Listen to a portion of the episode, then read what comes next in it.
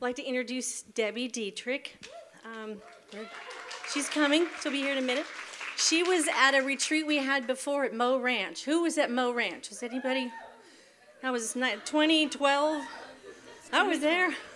It's quite a while, a while ago. And uh, she was our speaker then, and she was just so wonderful and so, what she said touched us so inside. And uh, so we said, let's call her back. so we did. And she is lives part of the year in Colorado and part of the year in Texas. So here's Debbie Dietrich. Thank you.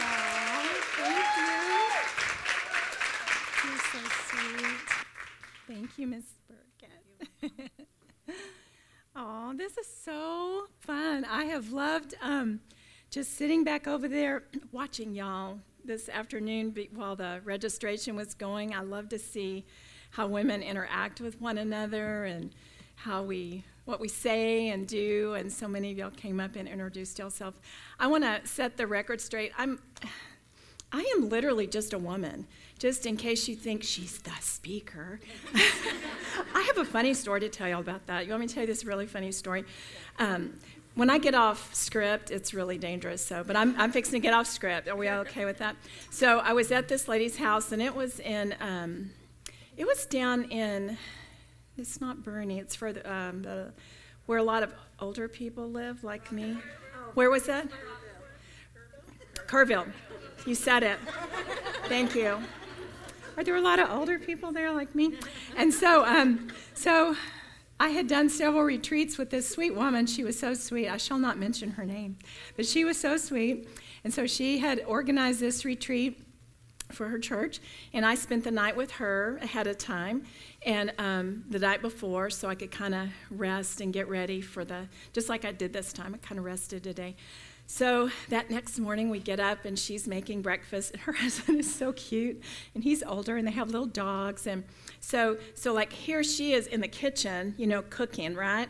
And then there's this wall and there's this little opening and then there's this living area and so I'm in the living area just sitting there cuz I'm just Debbie waiting on breakfast. I'm not anybody. I'm not the speaker. And so so I'll tell you my testimony in a minute, so this may not make sense. Well, I'll just tell right now. I've been married uh, three times. Yes, I'm that woman. And so I met Jesus after my second divorce. So, anyway, I'm one of those wild and crazy women. If there's any, I'm sure none of y'all are like that, but I was. And so um, I'm just sitting there minding my own business, and the lady says, um, Debbie, Debbie, as she's cooking, do you want um, cherry jelly or do you want I don't know what, a peach jelly? And I said, let me get over here because I'm acting. I said, um, I don't care, I'm easy. And so then her husband, her little husband, peeks his little head around that wall and he said, Well, I figured you've been you're easy, you've been married three times. I, I just, I, it set me at ease. And she went, Oh, Harold, that's the speaker. So, in case you're worried about anything, I am not the speaker. I was easy, but anyway, I'm. My husband, oh gosh, we won't even go there. So, I'll get back on script. so, anyway, I'm just Debbie. I'm a woman who loves Jesus, and that's really that's really it. And I'm just like you, except God's given me a gift to um, tell y'all what He's taught me, and that's really all there is. I want to tell you a little bit about myself, and I get really out of breath, so let me take a little sip of water. It's probably because I'm old or easy, one or the other.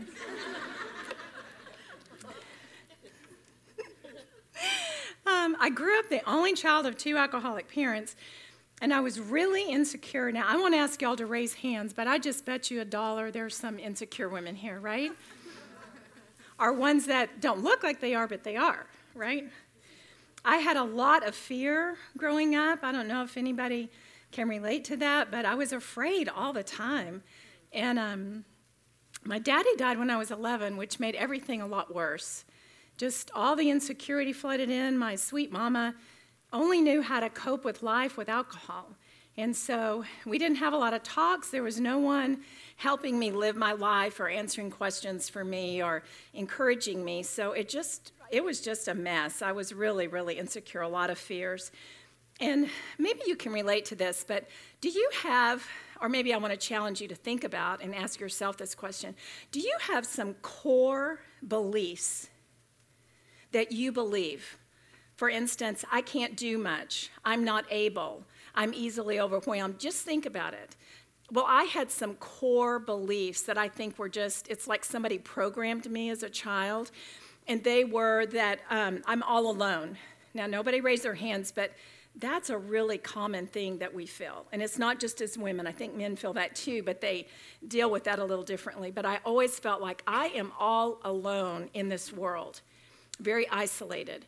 I also felt like everything was up to me, and that's very common for children of alcoholics. But my husband teases me he knows i feel that way about things but i literally i can watch television like today and you know when those explosions or something crazy happens on the TV show you're watching, like they're in the kitchen and then it's something explodes, I instantly feel like I have to go f- take care of that. And my husband will say, Pat me, don't worry, Debbie, you don't have to clean that up. This is just a show. It's make believe. They have a whole crew that will clean that up. And I'll go, okay, thank you. Because I really do feel a little stressed because I feel like everything is up to me. Um, but the worst part of feeling like everything's up to me is that I don't have what it takes to do it. Does that make sense? It's all up to me, but that's really a problem because I do not have what it takes to do what needs to be done. Can you relate just a little bit to that? Um, I also felt, maybe this is one you felt, that you're not loved. I was not loved. Even worse than that, I was unlovable. I don't know if anybody can relate to that, but that's how I grew up. I felt like a pauper. We don't use that word pauper much anymore, but basically it's somebody who has nothing. And I really did feel like I don't have anything emotionally or spiritually. I had we were kind of low to middle class people, so I did definitely have enough to eat and hand me downs to wear and that sort of thing. But I just felt empty. Can anybody here relate to that? I know you can. I was born in 1952, and I know it's not just because I'm a product of alcoholic parents born in the 50s. It's because that's how women generally feel. Can I just tell you a secret? Those of you that are older might have already figured this out, but you're not alone with those insecure feelings.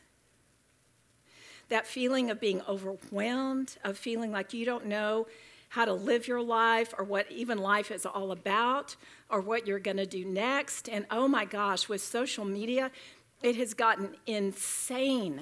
The, I, I can't even imagine. I'm older, thank God I'm older, but I can't imagine how some of you younger ones feel as you're scrolling, scrolling, scrolling, and seeing what could be or should be or ought to be. I, I just, I can't even imagine what you must deal with on a daily basis. And that's hard that overwhelming, fearful uh, things that we go through. I looked for love in all the wrong places. I got pregnant at 18. I was divorced at 19 with a six month old baby. Um, I grew up thinking that men could make me happy. I'm sure none of y'all have ever had that thought. Um, I don't know if any of you did. You did you ever think maybe the fairy tale? Do you, do y'all know about the fairy tale? It goes like this: that a man will ride into your life on a what? A white horse. Excuse me, did somebody say horse? It is a white horse. no wonder you never found him. You're not looking for him. I do want to say something though. If he doesn't come on the white horse and he comes on a motorcycle, now that is the next best thing. So, just to be clear, white horse or motorcycle and that prince, you're just almost home, girlfriend. But what happens if you find the prince on the, let's just say motorcycle, what are you going to do for the rest of your life? You're going to live what? Happily ever after. Is anybody here still waiting for the guy or the horse? Or did you think you got the guy, but you got the horse? Or I don't know. yeah, there's that. I'm not making this up. This really sounds like I'm making this up. An 80 year old woman came up to me in a retreat and she said, can I just talk to you for a minute? I said, Sure. And she was crying, and I said, Well, come, come over here, you know, away from the group. And I said, What can I do for you? And she said, Well, you talked about the fairy tale, and I, I've always wanted the fairy tale, and I don't understand why it hasn't come to me. And I just thought you could help me. And I thought, oh my gosh, I just, that's really a true story. And we had another conversation. But in case you are also wondering what happened with the fairy tale, sweetheart, let me help you. That's a tale about fairies, not women. So, you know, there is that. So, I grew up thinking money could make me happy, my looks could make me happy. Um, promotions could make something had to make me happy. A convertible car could make me happy, something. And nothing, can anybody, are you hearing me? Nothing I tried ever did it for me. Maybe for a few minutes or a few days or a few months, but enough is never enough. That is a, you know, like gravity, if you drop something, it's going to fall and hit the ground. There is a principle in the world, and it's called enough is never enough. And that's why the addict you know, they don't take one hit or shoot themselves up one time and go, oh, dude, that was awesome. And then they're like, well, I'm done. I had that one. You know, that was great. They don't do that. The immoral woman doesn't go, oh, that guy was awesome, and then they're done. That doesn't happen because of this principle nothing, enough is never enough. And you know that deep in your heart. You try to do all of these different things in your life, but it isn't enough. And when the lights go out at night and you really are all alone, it hits you. Oh my gosh, what am I going to do? How am I going to do it? Okay, well, I'm going to try this. Well, I'll try keto. Well, I'll try a, a new husband, or I'll try a black horse instead of a white horse, or, you know, something. But it's never enough. And you know that really deep down, don't you? And even some people are suicidal. Do y'all, is it, I have not looked up the statistics, but do you think, like me, that suicide is even higher? I mean, the rates must be really increasing. It's really terrible. I read this really um, sad quote. I don't know who it's from, but it said the current generation of youth are experiencing a never be seen, before seen level of alienation, um, isolation and depression so much that more millennials are dying deaths of despair. Isn't that a sad statement? Deaths of despair more than ever through suicide and drug overdoses. So we're trying to look for our life to be found in a husband or not a husband. Okay, I thought it was a husband, now I'm going to divorce him. Maybe it's being single or children or a job or money or a new house or the government. God help us there. Um, and that's why women are so angry and we're so fearful and we're so overwhelmed. We're depressed. Some people are even suicidal. If any of what I just said resonated with you tonight, if you're going, I yes, I can see some of this. I just want to tell you there's hope. There really is hope. There really is hope. If you're here just hanging on by a thread, and you think if I don't get help soon, I may be one of those statistics. And I've been suicidal, I understand that. But if you're here and you're wondering, well, is there hope? There really are answers. And I just want to tell you, I believe that you'll leave here tomorrow knowing how you personally can have everything you need for life and godliness. There is a way, and I'm going to tell you that way. You might, might not take the way once I tell you, but you can leave knowing that because there really is a way to have that. And so that's what we're going to be talking about. How can you really have everything for life and godliness that you need? So I just want to open us in prayer for a minute. Um, Lord God, you're the only one that knows every single heart of every single woman here. And I thank you, it is not up to me to touch their hearts or change their hearts or in any way um, help them. All of this is up to you. Every single thing has to do with you. And I just thank you that you're the one that's in charge. I ask you that you would speak clearly through me. I ask you that you give every single woman here ears to hear and eyes to see and hearts to receive the truth so that they leave here by tomorrow being women that really do have every single solitary thing they need through you. And I just ask this in the name of Jesus. Amen. Amen. I want to read 2 Peter chapter 1 verse 1 through 11. Sometimes I camp out in verses. I don't know if that, if you don't have your Bible, that's okay. You can just let me say it. You can just listen to my voice and I'll read it to you. But sometimes I camp out in passages of the Bible, meaning I stay there a while. You know, I set up a little tent and I put my marker in my Bible and I just keep reading it over and over and over and over again. And that's what I've been doing for the last year or so with this little passage here. so I'm just going to read it to you. In fact, just listen.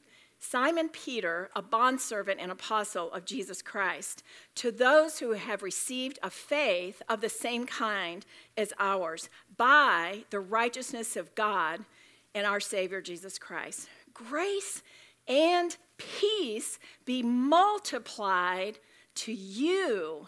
Oh, I just love that. In the knowledge of God in Jesus our Lord, seeing that his divine power has granted to us everything, everything. That's a superlative. There's nothing that you don't have, it's everything. Has granted to us everything pertaining to life and godliness through the true knowledge of Him who called us by His own glory and excellence. For by these He's granted to us precious and magnificent promises so that you can partake in the divine nature you can partake in the divine nature. This is a divine life you can partake of because you can escape the corruption that's in the world caused by lust. Now, for this very reason, also, applying all diligence in your faith, supply moral excellence. And in your moral excellence, supply knowledge. And in your knowledge, supply self control. And in your self control, supply perseverance. And in your perseverance, supply godliness. And in your godliness, supply brotherly love, brotherly kindness. And in your brotherly kindness, supply love. This is the verse that kills me. We'll talk about that tomorrow. For if these qualities are yours and increasing, right row, they render you neither useless nor unfruitful in the true knowledge of Him, of our Lord Jesus Christ. For he who lacks these qualities is blind or short sighted, having forgotten his purification from his former sins. Therefore, brethren, be all the more diligent to make certain about his calling and choosing you. For as long as you practice these things, you will never stumble. That means sin, by the way. For in this way, the entrance into the eternal kingdom of our Lord and Savior, Jesus Christ, will be abundantly supplied to you. So tonight we're going to concentrate on verses uh, 1 to 3. So in verse 1 and 2, it says, Simon Peter, a bondservant and apostle of Jesus Christ, to those who have received a faith of the same kind as ours, ours, by the righteousness of our God and Savior Jesus Christ. Grace and peace be multiplied to you who doesn't want grace and peace multiplied to you? Are y'all looking for it? 2 Peter chapter 1 and then 1 through 11. And we're in verses 1 through 3 tonight. So Peter is talking to people of faith. We're people of faith. And if any of you are here tonight and you're going, I don't think I'm a person of faith. What are you talking about? We'll talk about that at the end tonight, just to make sure you understand that. But Peter is talking to people who have put their faith in Jesus. He's saying grace and peace can be multiplied to you. The word grace um, is God's unmerited favor to us. That means you can't earn it, you can't deserve it, you can't work for it. grace also gives us joy and peace and delight. Don't you love that? I want joy and peace and delight. Delight, that's just, that's a cool word. I love that. God's grace is God's good will and loving kindness to us. He has good will towards you. Grace turns us to Christ and keeps us and strengthens us. Grace is amazing, guys, just like the song. And by the way, when I give you definitions, they're always from the Greek. If I'm going to give you a definition from Webster's or the dictionary, I'll tell you that's what it is. So when I give you a definition, it is from the Greek. And the word peace, I love this, refers to the tranquil state of a soul that is assured of its salvation through Jesus. Tranquil state of soul. I love that. I want that. A tranquil state of soul. And it's content because it fears nothing from God, no matter what its circumstances are. That is just awesome to me. So Peter's saying grace and peace can be multiplied, meaning you can have an increase of joy and pleasure and delight and sweetness and peace and God's unmerited favor, fearing nothing from God, being content in all of your circumstances. Do you think that's even possible? It is possible. It absolutely is possible. I love it when people shake their head because they know what I'm talking about. The word, this is true right here. This is absolutely truth. Verse 3 says, His divine power has granted to us everything. Ladies, I want to point out something again. This, the word everything is a superlative. And in the Word of God, when you're talking about God, there's only superlatives used. The Bible never says some. God will give you some of what you need. It doesn't even say it'll give you most of what you need. It says what? It'll give you all that you need or everything you need. You only have superlatives when you're talking about God or Jesus or the Spirit or the Word of God, which is Jesus. Does that make sense? I love that. I just love that.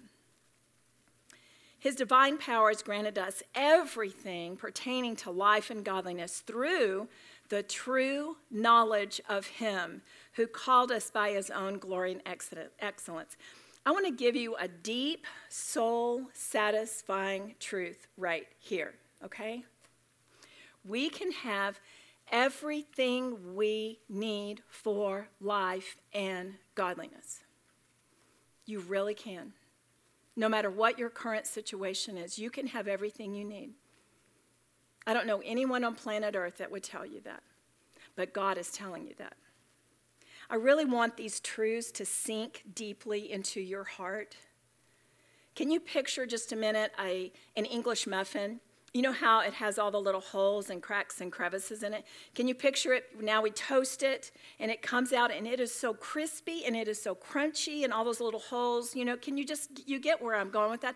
And now let's put honey on this imaginary English muffin.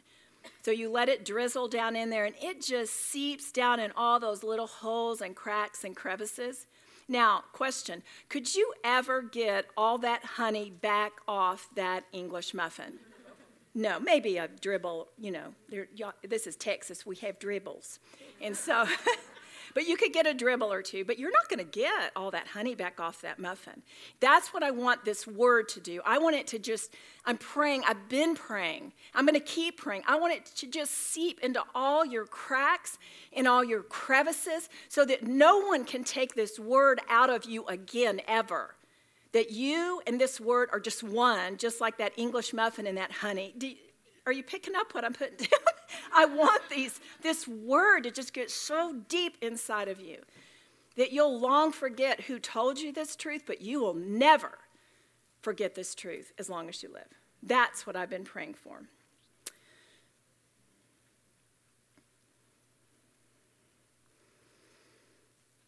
Peter says we have everything we need for life. I want to tell you what the word life means, okay? Coming from the Greek. In the Greek, it's Zoe, Z O E, and you thought it was just a girl's name. It's Greek for life, okay? And here's what it means it's the life that is found only in God from all eternity. It always, it's life that always was, because remember, God always was, and He is, and He always will be. And so, this Zoe life is not something you are born with, it's something you're born again with. It's something you get when you put your faith in Jesus. You, it says you're born again. Well, at that moment, you got Zoe life in you. Are you with me? Zoe life is really important. It's the fullness of life, it's true life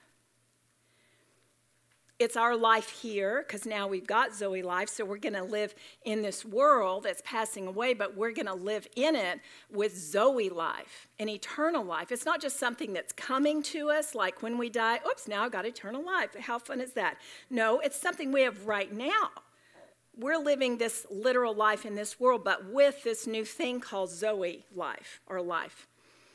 And it is our eternal life. We have it now, and we'll keep it, and we'll live forever. Zoe life is what God wants all of us to have, but only it comes through Jesus. So in 1 John 5 11 through 12, 1 John 5 11 through 12, it says, And the witness is this that God has given us eternal life. That's what? Zoe. And this, what? Zoe is his son.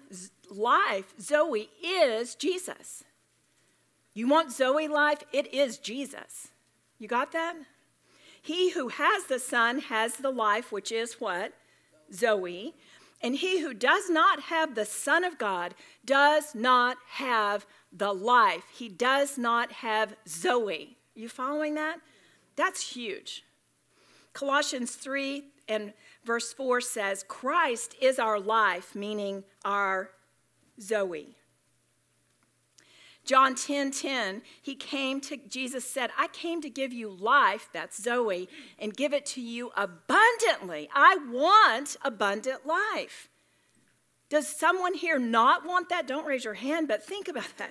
Don't you want abundant life? I do. I do. I want to live it and breathe it and eat it and have it and give it away. I want that as abundant life. But a lot of us have abundant life mixed up.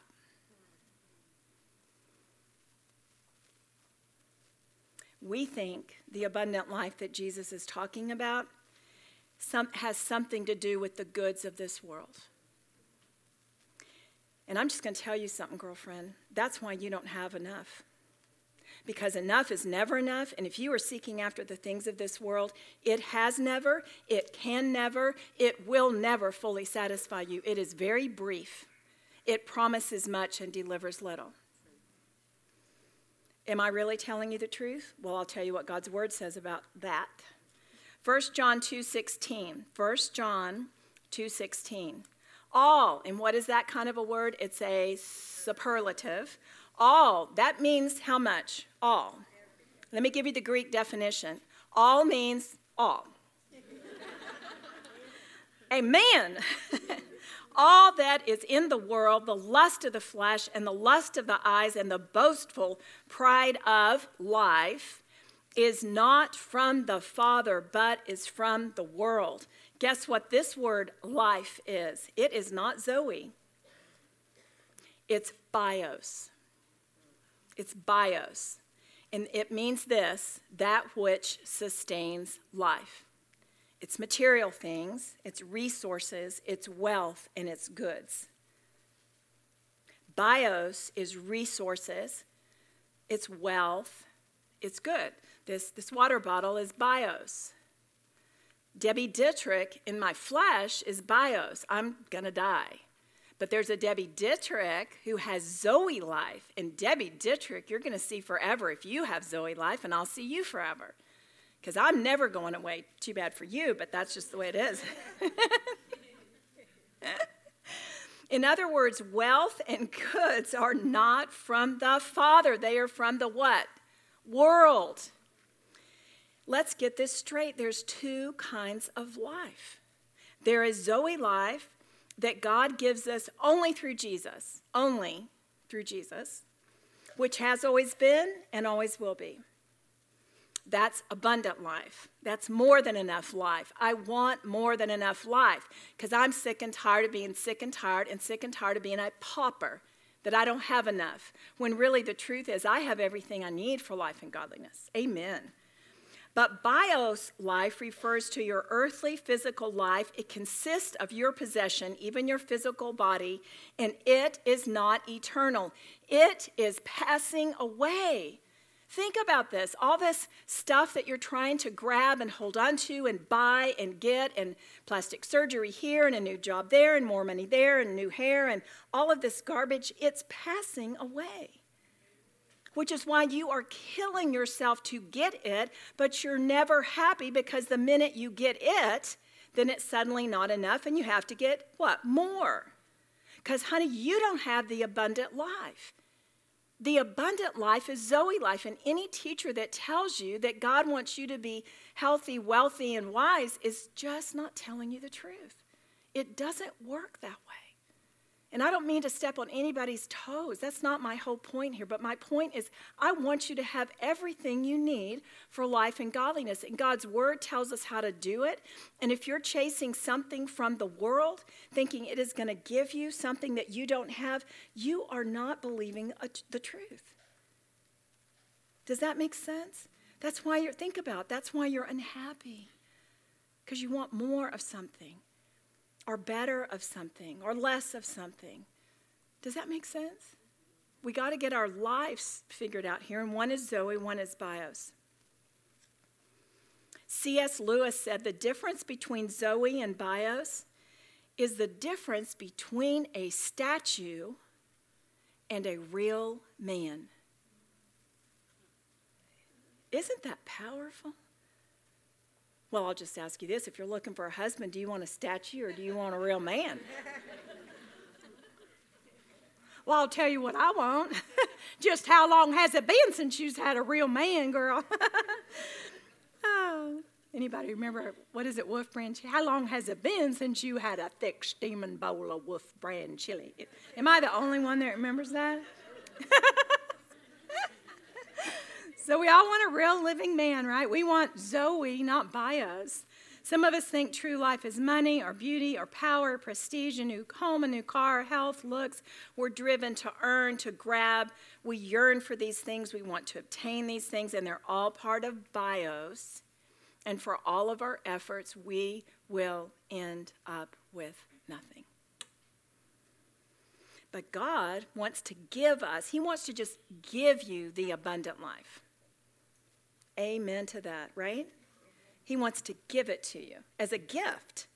You don't have to earn it or grab it or hold on to it or not share it because you'll lose some of it. He's just going to give it to you in Jesus. So, how do we get everything we need? It tells us in 2 Peter 1, chapter 3, through true knowledge of him. Do you want everything you need? Because I do, and it's going to come through true knowledge of God. Not true knowledge of a man, not true knowledge of a great government, not true knowledge of money, through God. True knowledge. Let me tell you what knowledge is. In the Greek, it, the word is epigenosis. I hope I'm saying that right, but y'all don't know the difference anyway, so what difference? Just kidding. I'm sure I have Greek scholars out here. Um, you can tell me later how to really say that. Epigenosis is how I'm going to say it. It means more than just knowing because it expresses our participatory relationship. For instance, I can see y'all's faces here at this table. I don't see your little name tag, but what's your sweet little name? Margie. I don't know. I know, I just see Margie's face, but I don't know Margie. Margie and I don't have each other's phone number. We've never had a conversation. I just, I just know about you that you exist. That's really all I know about Margie. But I know Renee. Renee and I met at another retreat about nine years ago for another church which shall remain unnamed.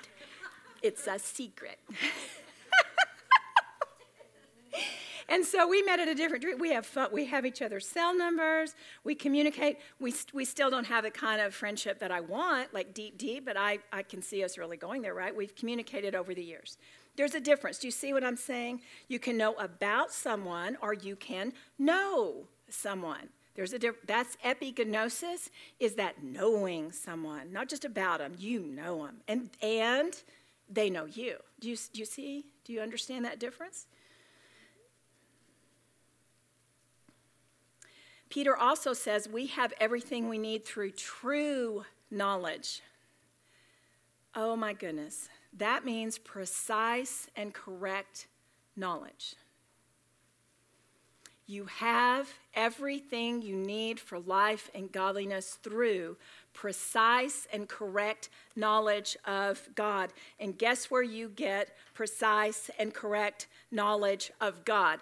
Only through His Word. Only through His Word. He is His Word. This is it, girlfriend. That's it. That's how you can know God, only through His Word. Do you know what you're in if you're not in God's Word? You are in big, fat trouble. big, fat, fat, huge, enormous, big, fat trouble. Can you all just say with me, big, fat trouble? Big, fat trouble. I thought we'd have to practice three times. Y'all are smarter than you look. I'm sorry, I don't know where this comes from. Maybe the spirit, I don't know. Maybe the barbecue.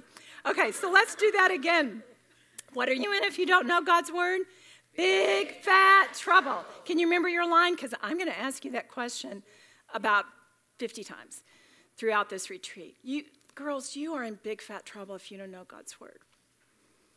Because then it just told us you have everything you need for life and godliness through the true, not just knowledge, but true knowledge of Him. So if you don't know this word, you don't have everything you need. You don't have it. And right now, if you're just feeling like lost and you're hanging on by a thread, my next question to you is just answer it in your own heart. Are you in His Word? I can't tell you how many times girls will come and say, I just need to talk to you. I will talk to you. I'll talk to any of you. I'll give you my email. I'll give you my phone number. We can get to epigenosis one another. Woo!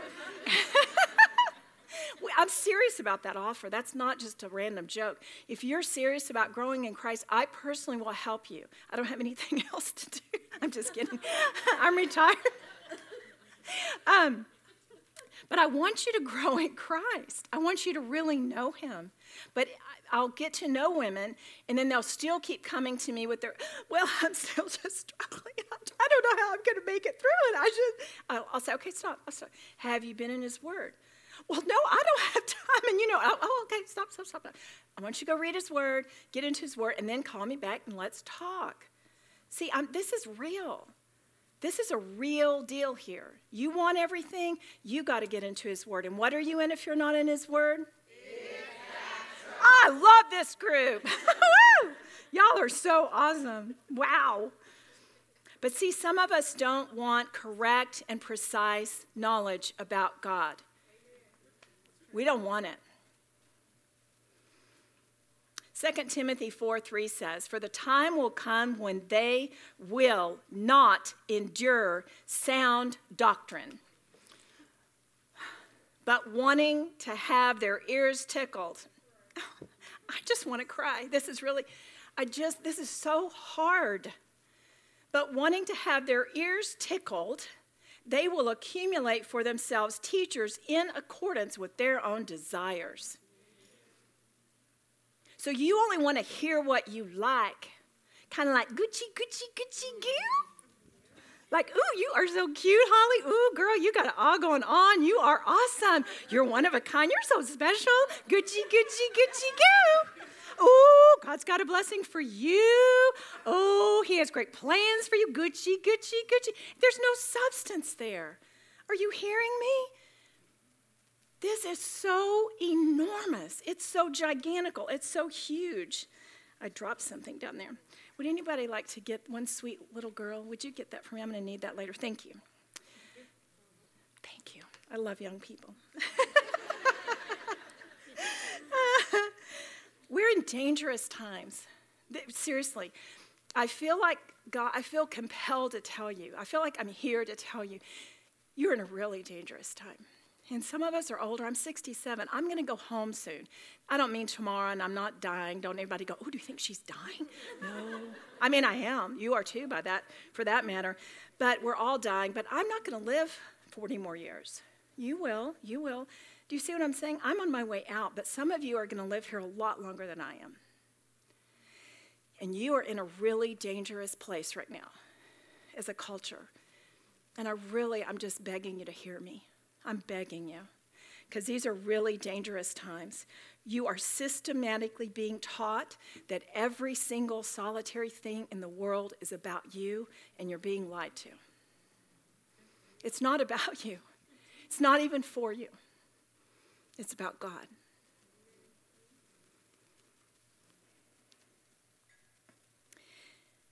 But we're so busy looking at ourselves, we don't have time to look at God. And what are we in if we're not in the Word? We won't know God's promises to us. We won't know anything if we're not in His words. But if we do look at God's word, we want it to be all about us. Think about that. We want to hear about God's plans for us. I want to know what my destiny is. I want to know what my purpose is. You, are you following this? You hear that. I know you hear that. Oh, I want to be blessed. Oh, you be blessed. What does that mean? I mean, let's think about this for real. See, we don't look at God's word to know God, we look at God's word to know ourselves. Tell me a plan. Tell me something good. I want to feel good about myself. God help us. And you want to know why you don't have everything you need? Because you're not looking to know God. You're looking to know things that concern only you.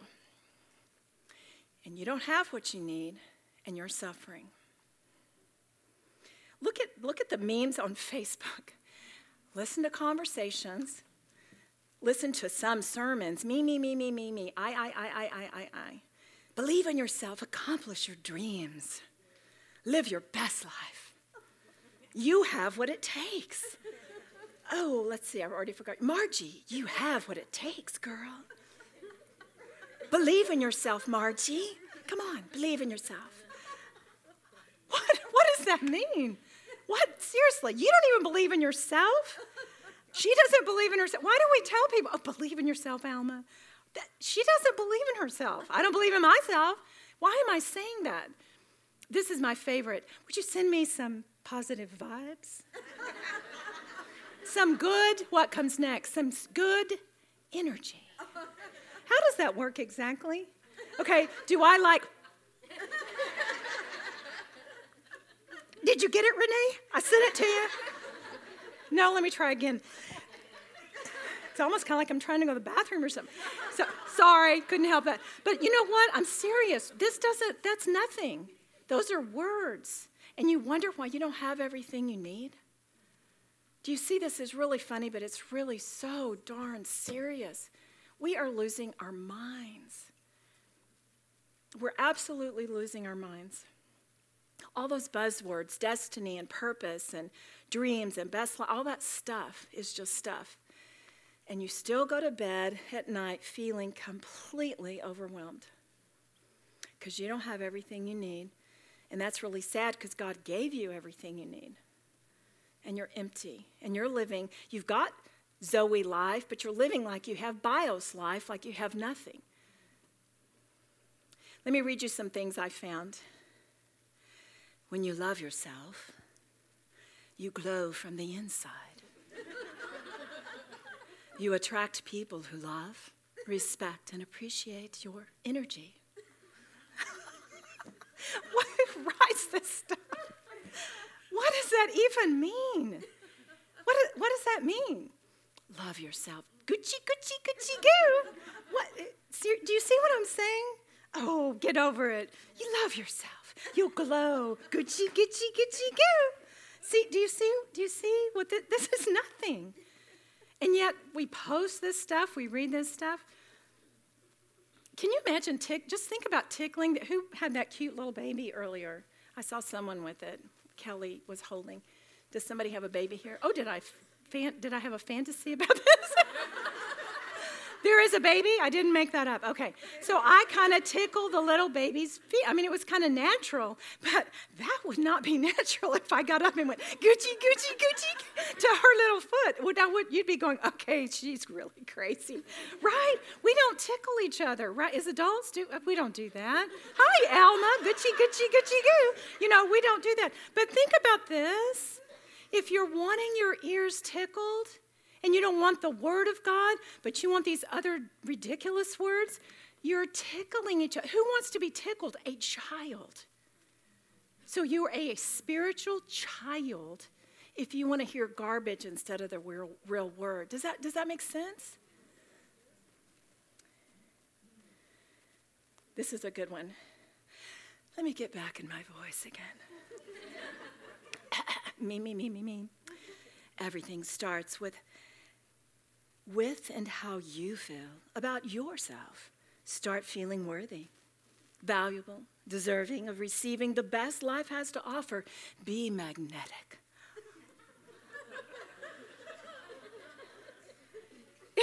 Who, you don't need, please don't raise your hands, but no one in this room feels worthy. I know you don't. We all, I've talked to women, hundreds of women, maybe thousands. I know you don't feel worthy. There's a reason Jesus died, and that's because, girlfriend, you are not worthy. Jesus gave you worth. You were destined to hell, and you have no worth. And you will find your worth alone in Christ alone. That's where worth comes from. Thank you. Not from yourself. And that's what we're encouraging other people to do. Find it within yourself. It's not there. It's kind of like a kitty litter. If you don't like what's on top of the kitty litter, and you think, hmm, I'll just dig deeper because surely there's something good in there. Well, that's not going to happen, right? You'll only find more of what you already don't like. Seriously. So, all these people that say they're going to find themselves, well, that's just like digging in kitty litter. It's what you already don't like about yourself. If you dig deeper, there will only be more of what you don't like. oh, this is one of my favorites. Ah, and this is not political, by the way. She is running for office, or was. I don't know if she still is.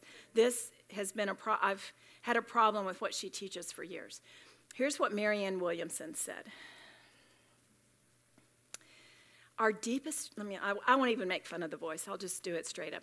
Our because I'm not making fun of her, it's what she's saying. Our deepest fear is not that we are inadequate our deepest fear is that we are powerful beyond measure. It is our light, not our darkness, that most frightens us. We ask ourselves, Who am I? To be brilliant, gorgeous, talented, fabulous. Yes, I ask myself that all the time.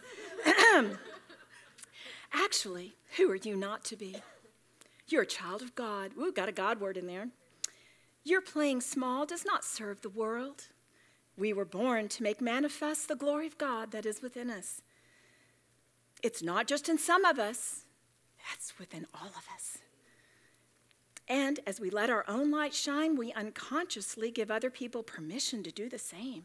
As we're liberated from our own fear, our presence automatically liberates others. What?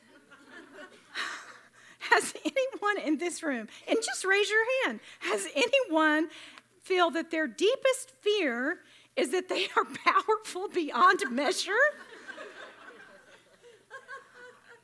oh my gosh. Do you ever ask yourself, who am I to be so brilliant and gorgeous and talented and fabulous? No one in this room has ever, I know, I don't even have to know you. You have never asked yourself that question. Because if there's anything you do feel, it is inadequate.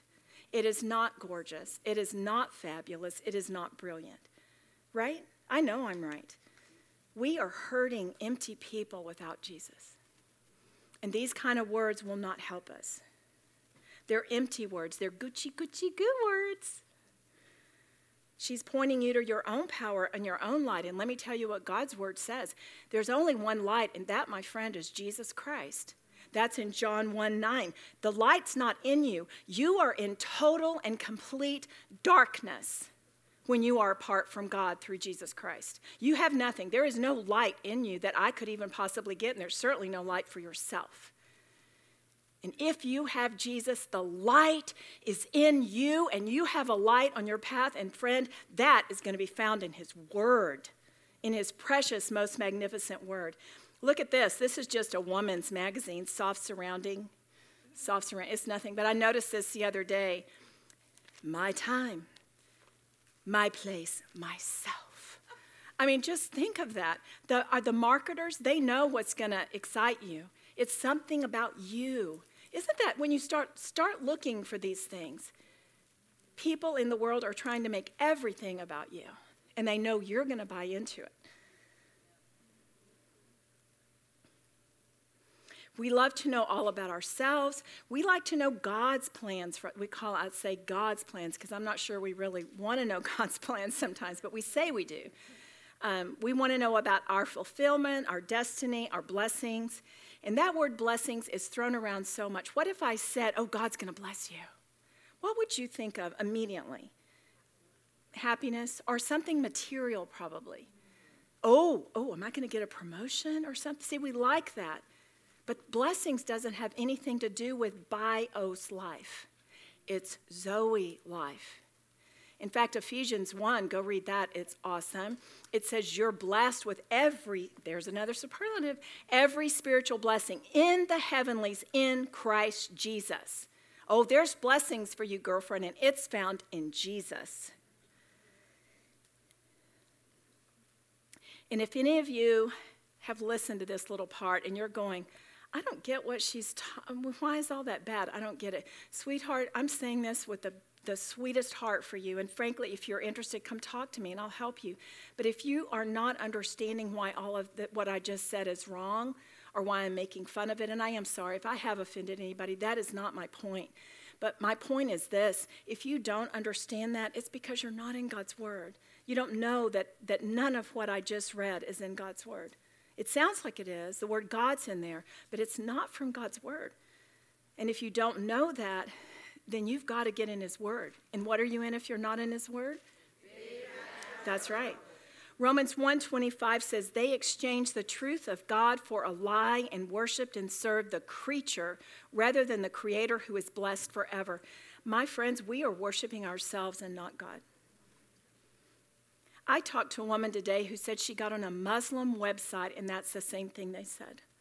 Mankind is beginning to um, lose all interest in God. Of course, I believe they would be purporting a different God, but because they are worshiping themselves. Now, that's pretty powerful.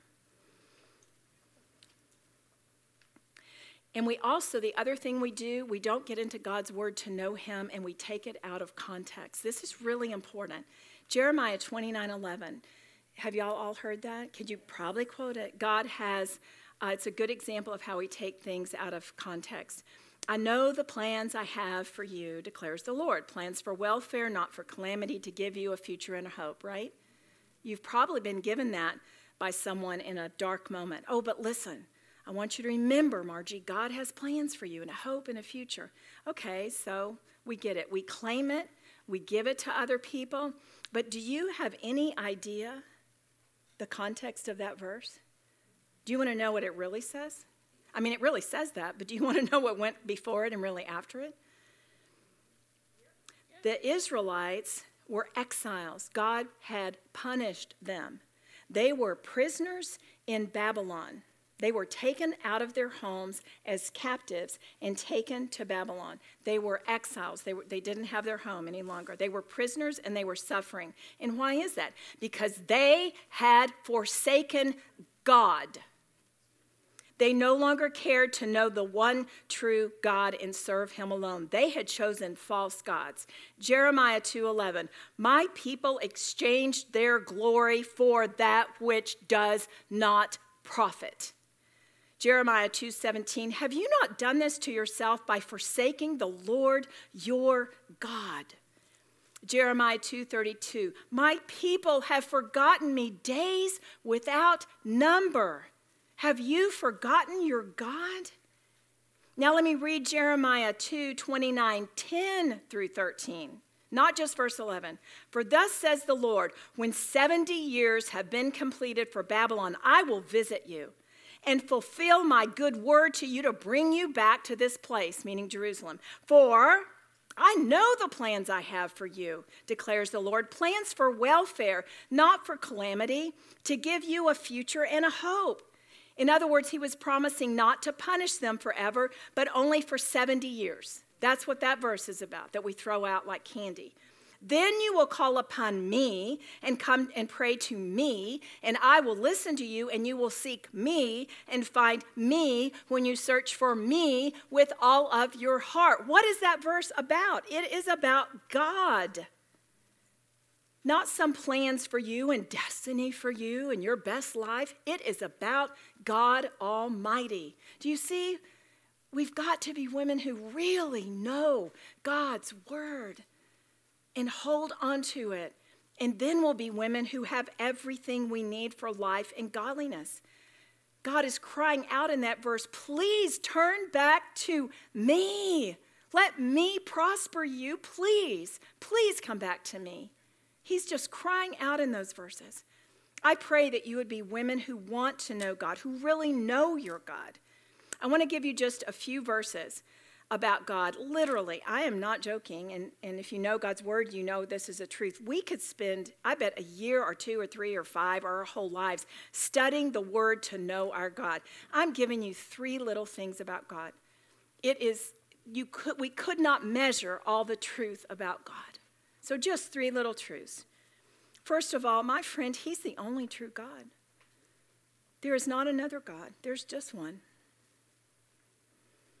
Isaiah 46 9 says, I'm God and there's no one like me.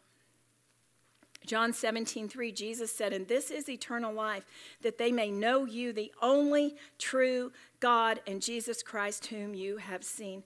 My friends, there's only one way we can have everything we need for life and godliness, and it's knowing God. And the first thing we must absolutely know is there is only one true God. There's not thousands, there's just one. For instance, Allah is not God. You're in a culture that used to not be a problem. It's a problem now. It's not politically correct for me to even say that. And I bet you a dollar I will probably live long enough that it will be against the law to preach that in this church at some point in time. And I would be arrested for saying that. This, these are really serious dark days, very serious. Allah's not God. And if, you're, if you doubt that, please go read the Quran and then read the Bible. And if God and Allah are the same, one and the same, then he is a schizophrenic, crazy, bipolar liar who says one thing to one group of people and another thing to another group of people. That is, it's not the same God. Hindu, 330 million. Let's see, did I get this right? Did I say that? 330 million gods. Talk to, is it Arunda? Did I say that right? 330. That would be more than enough, but it's 330 million gods. There is only one. Is that not right, Arunda? And praise God, you know him.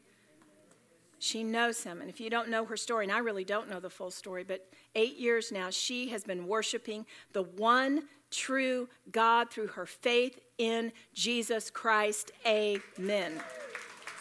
Amen, amen, amen. And I can see from her face, she has everything she needs for life and godliness. And she doesn't wake up on Tuesday and pray to the Tuesday God, and then on Wednesday praying to the Wednesday God, and Wednesday night praying to the Wednesday evening God, right? You pray to one God through his son, Jesus Christ. Amen? Amen.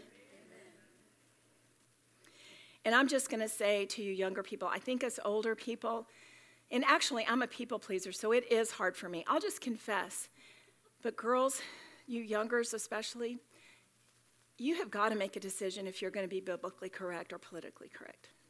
It's pretty, it's pretty serious. And that's going to be really hard for you. I'm really glad I'm old. I, I really hate to say that, but I'm glad my time is short because yours isn't. And I am pleading with God that you guys would, would seek and pray for strength to be strong and courageous and be biblically correct, not politically correct. And you may suffer for that. The next thing I want you to know is God is good. God is really good. Psalm 136 1 Give thanks to the Lord, for he's good. The word good means kind and benevolent, good in a moral sense as opposed to evil. God is the source of all goodness, superlative, in the universe. Apart from Him, there is no goodness. You don't experience or have some sort of goodness and it not be something that God also has. Do you, do you, understand that? There's nothing good apart from God. God, good cannot be found apart from God. God has never done, nor can He do anything that is not absolutely good. And I want to tell you another thing about God at the same time, he is all things. He is all things at all times. So while he's good, he's also kind, and he's also loving, and he's also faithful, and he's also true, and he's also powerful, and he's also holy, and he's also just, and he's also merciful, and he's also compassionate. So when you read about his wrath, that really bothers some people. And a lot of you that it bothers had very terrible fathers. Unfortunately, we're humans and we kind of extrapolate and go, oh, daddy's bad, so is God. Got it and let go of that.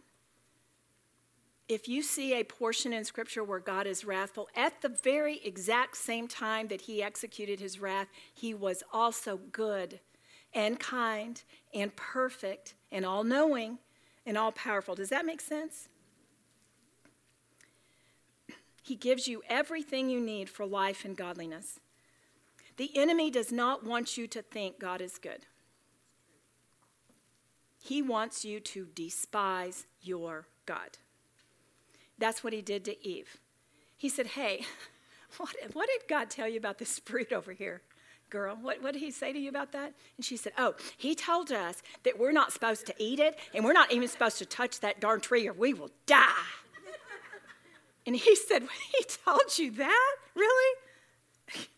Okay, let me clear this up. You're not going to die if you eat the tree. Let, let me just tell you what the tree's all about. In fact, if you eat from that tree, you're going to be wise. And here's the deal with God He knows if you eat that fruit, you're going to be just like Him. He doesn't like competition. He's really weird like that. He thinks he's the only true God.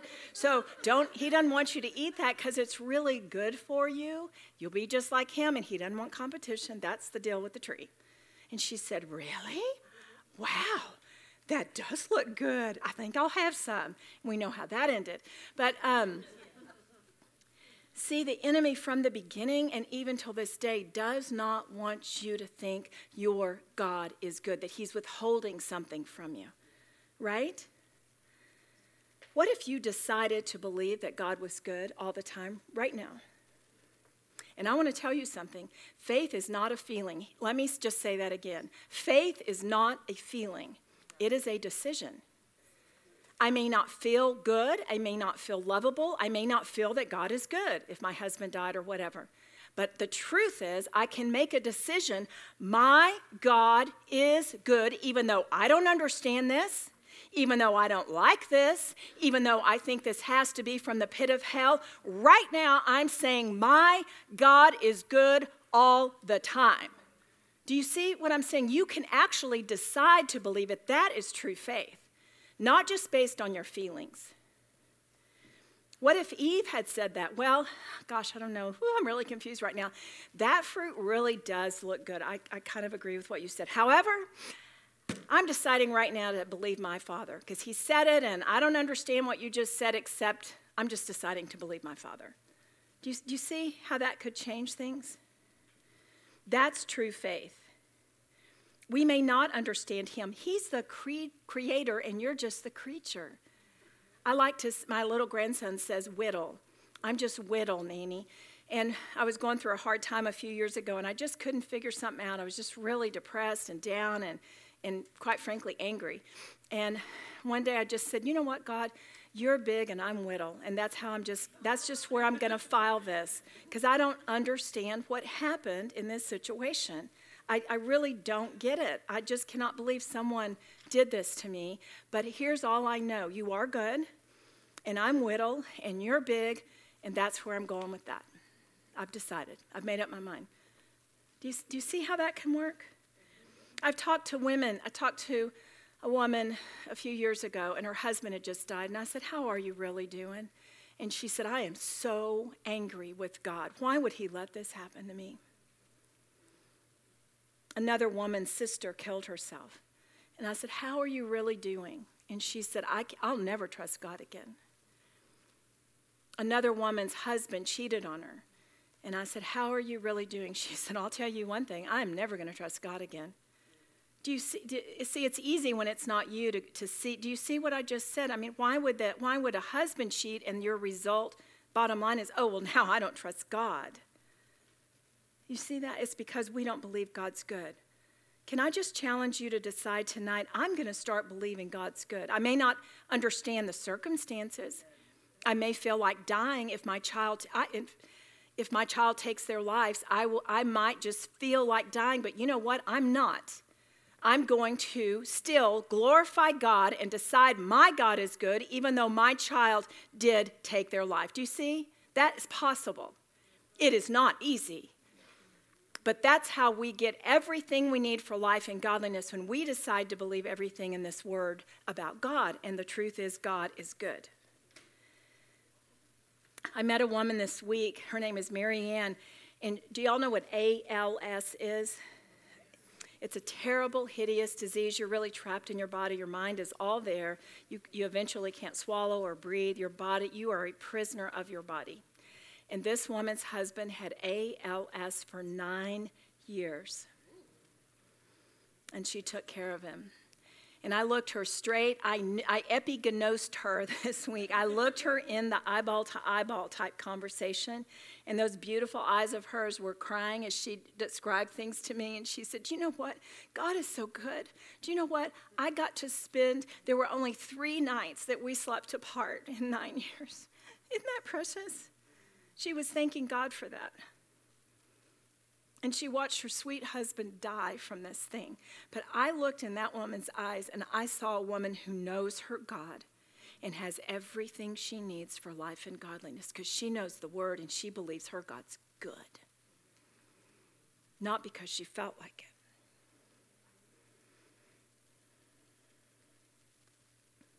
God is also perfect. Deuteronomy 32 4, his work is perfect. God is perfect. I want you to think about that just a minute. God has never made a mistake ever. Not even for two seconds. I think of things like, oh, I think I'll do this. And then maybe two seconds later, or sometimes two years, I'll go, oh, that really wouldn't be such a great idea. Because I'm not perfect. God hasn't even had a two second lapse where he thought, hmm, I think I'll do this. And then God, oh, no, I can quickly figure out that's not good. He never. Every single thing he's done, everything he's said, everything he's thought is 100% perfect 100% of the time. My father was an alcoholic. My mother was an alcoholic. I, I, seriously remember zero conversation of anyone ever talking to me or training me to do anything. I literally was alone to figure out life. It took a big toll on me, by the way it made me extremely insecure. And then my daddy did quit drinking when I was 10, and then he was killed by a drunk driver when I was 11. Now that's ironic. That's weird, right? I was terribly insecure. I thought a man with the white horse could make me happy, and I was wrong. And then I thought, well, maybe I'll get a different man this time, and I was wrong. And it just, it never worked for me. And I was suicidal. I, I, was suicidal since the time I was five years old. I have no clue. Maybe some of you are psychologists and go, oh, I'll explain that to you later. That's serious. I don't understand how a five year old can, can think about suicide, but that I'm telling you the truth here. I was a complete and total mess. And so you could look at me and say, golly, 11? And your dad and mom were alcohol. Oh, that's terrible. That's not perfect. I want to tell you something, and I mean this from the bottom of my heart and my guts and livers. I'm telling you the truth. My God is perfect. And it took all of that mess and death and even my sin and my immorality and all of that garbage to bring me to my table on May 8th, 1983, when I was writing my suicide note out. And that's where I met Jesus Christ all alone at my kitchen table. I don't know how that happened, but it did and he saved me. But I don't think any of that would have happened had all those other things not happened prior to that. It made me a desperately insecure woman. And now it's made me a passionate woman about Jesus because he's all I have. Yes, I have a husband, but he's not, he's wonderful. He's not God. I know where my everything is, and it is God. And my husband's pretty darn hunky. And he did have a motorcycle, and he is six foot seven. And whew, it's so true. He walks in the door, and I'm just like, whew. and y'all would look at him and go, uh, gosh, what, what? I know, it's so weird. I'm weird. God is really perfect. I wouldn't change a thing about my life. Not a thing.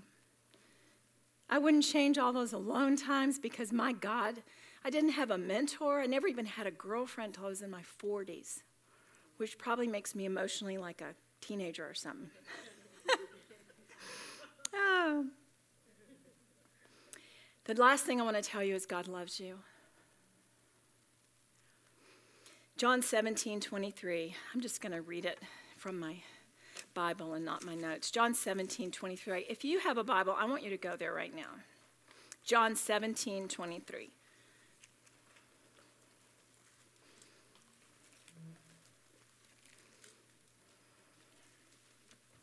John 17, 23. Now look at the very last sentence. You didst send me and didst love me, even as thou does love them. Okay, did you find it in your Bible? John 17, 23. Look at the last sentence. What is Jesus saying? He's talking to his father. He's, this is the night before he died. And he's saying, God, you sent me and you love them and you love them even as you love me. Here's what that means you, the wretch, you, the black sheep, you, the weirdest one of all the weirdest, I'm actually talking about me. God loves you like he loves Jesus Christ, the perfect one. The same love. Wow. Guess what else you may not know about God's love? God never changes. So he loves you today, and he'll love you the same as he loved you from the beginning before you were ever born, and the same that he'll love you tomorrow. So if you are a big fat loser and you do something really stupid tonight, guess what he's going to do tomorrow? Love you just the way he did when you were a good girl. See, he's like that. He never changes. He loves you like he loves Jesus. I went to a counselor once. I was really depressed. I was suicidal again. I was a believer. And she said, Debbie, do you think, do you believe God loves you? And I said, I do not. she said, Why not? And I said, Because I am failing at everything. Because I had a, an idea that love was conditional. If I'm good, you will love me. And maybe you do too. I grew up actually in a religion like that. If you're good, God will love you. And if you're not, boy, are you in big fat trouble. But that wasn't the truth. God loves me. And she said, she explained to me, Debbie, God loves you. And it never changes. He loves you the same yesterday and today and forever. It's always the same. And I had never heard that before. That God loves me just the same that He loves Jesus. And when I got in the car that day, I started singing, Jesus Loves Me. And I started sobbing. Jesus loves me, this I know, for the Bible tells me so. Little ones to him belong. They are weak, but he is strong. Yes, Jesus loves me. Yes, Jesus loves me.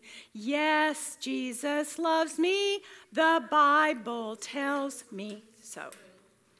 Aren't you glad I'm a, a speaker, not a singer? He loves you. And my guess would be in this room, some of you have been broken and are broken at this very tables because you feel that you are not loved. What if you decided to believe that you're loved? That your God loves you? Do you realize how life changing that would be? Maybe you need to go home and sing Jesus Loves Me, This I Know. In your handouts, in your little folder at the very back, um, little sleevey thing, the little, what do you call that thing? A pocket. Thank you so much. You should be a speaker. You should. I don't know who said that, but you have all the makings of a good speaker. um, there's a love letter. If you're struggling to know that God loves you, would you just take that letter? Not now. I just want you to know where it is. Just leave it where it's. Put it back in its little pocket I'm speaking, so listen to me. But um, it's all about me. Um, but I want you to know that letter's there. And if you are a struggler to believe that God loves you, personalize that, read that, say that to yourself, and decide to believe it. And that will be really foreign to some of you. and in a little quivery, quaky, crying voice say, I am deciding to believe that God loves me. In fact, what if you lived loved? That right now you just said, you know what, from this minute forward, I'm going to live as if I am loved. That could absolutely change your life. And you know, all this garbage, again, social media, believe in yourself, love yourself. Do you know why that is said? You, you must see that 20 times a day if you're on social media. It's because you don't think you're loved.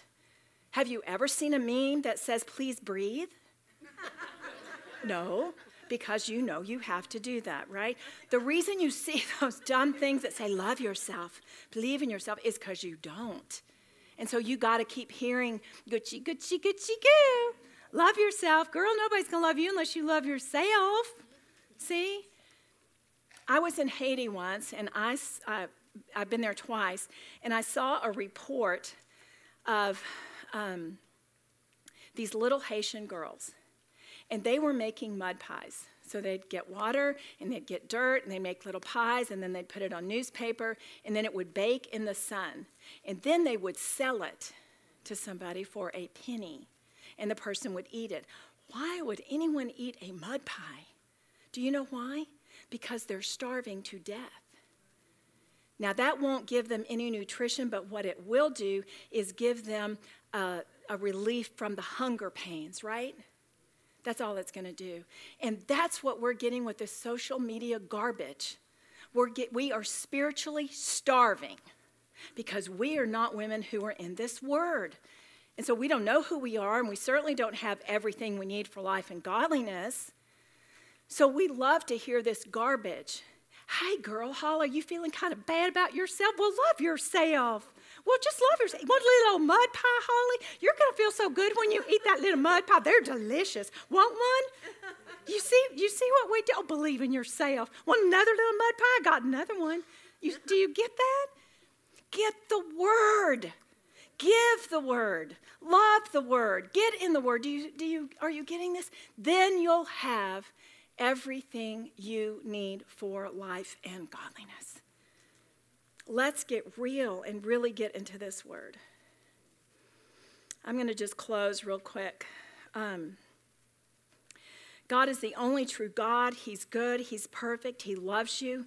He's also glorious and excellent, and He never changes. And He's your refuge and your safe place, and He's powerful, and He knows all about you, and He still loves you, which in and of itself is just a miracle. He's always present. He's never going to leave you. He catches your tears in a bottle. Little bottle here. So if I wanted to, can I use you again? You're just sitting there. So if I wanted to catch Holly's tears, I would do this. I would stick it. Now my head, see, both my hands are on her cheek. I'm this, I'm inches from her little face. Do you, do you get that?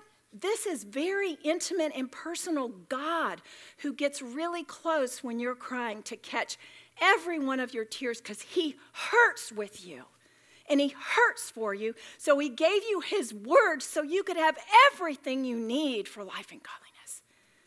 He counts the numbers of the hairs on your head. No one does that. There is no one that cares about your hair except God. And He knows them. Just think how personal that is. I, my hair just falls out everywhere. I noticed in the, the bathroom at the hotel, it's everywhere. I am like a little dog, I shed. But God knows how much hair I woke up with, how much hair I had at 10 a.m., how much hair I had at 12 p.m., and how much hair I have right this second, because He really loves me.